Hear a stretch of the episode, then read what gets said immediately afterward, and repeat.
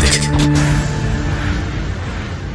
With or Without You este un exemplu de cântec genial, uzat și supraexpus, fără noimă, de o industrie ce își devorează idolii. Interpretările piesei se încadrează în șabloane tipice despre dragoste, despre tine, despre mine, despre emoție, despre nimic în esență.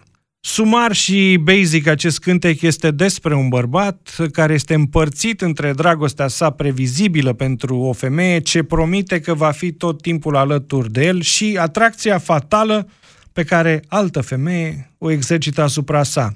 De aici și toată lupta interioară și zbaterile pline de dramatism. De la un punct încolo este o dramă, pentru că neputința alegerii între cele două face ca viața lui să devină o tortură. De fapt, versurile tratează o problemă reală a lui Bono. El a scris despre experiența sa, dar alegerea lui nu se face între două femei, ci între soția sa și muzică. Mai exact, între familie și muzică. Bono spune că versul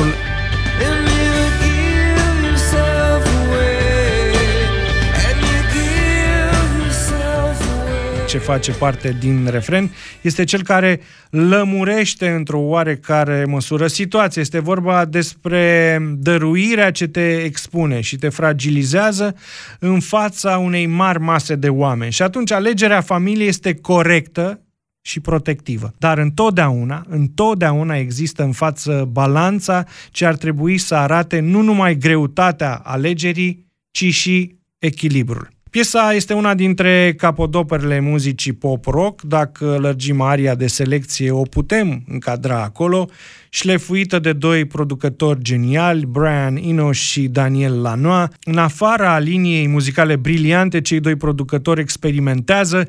Chitara lui Diege este într-o zonă chill, linia de bas a lui Adam Clayton este foarte accentuată, desenată ca o eboșă, iar tobele lui Larry Mullen Jr. sună într-un mod neobișnuit. Brian Eno duce piesa și într-o zonă de familiaritate printr-o paralelă cu una mai veche, Bad, prin introducerea clapei. Pentru mine, punctul culminant este finalul, mai precis începând de la minutul 4, când chitara lui The Edge fecundează basul lui Clayton.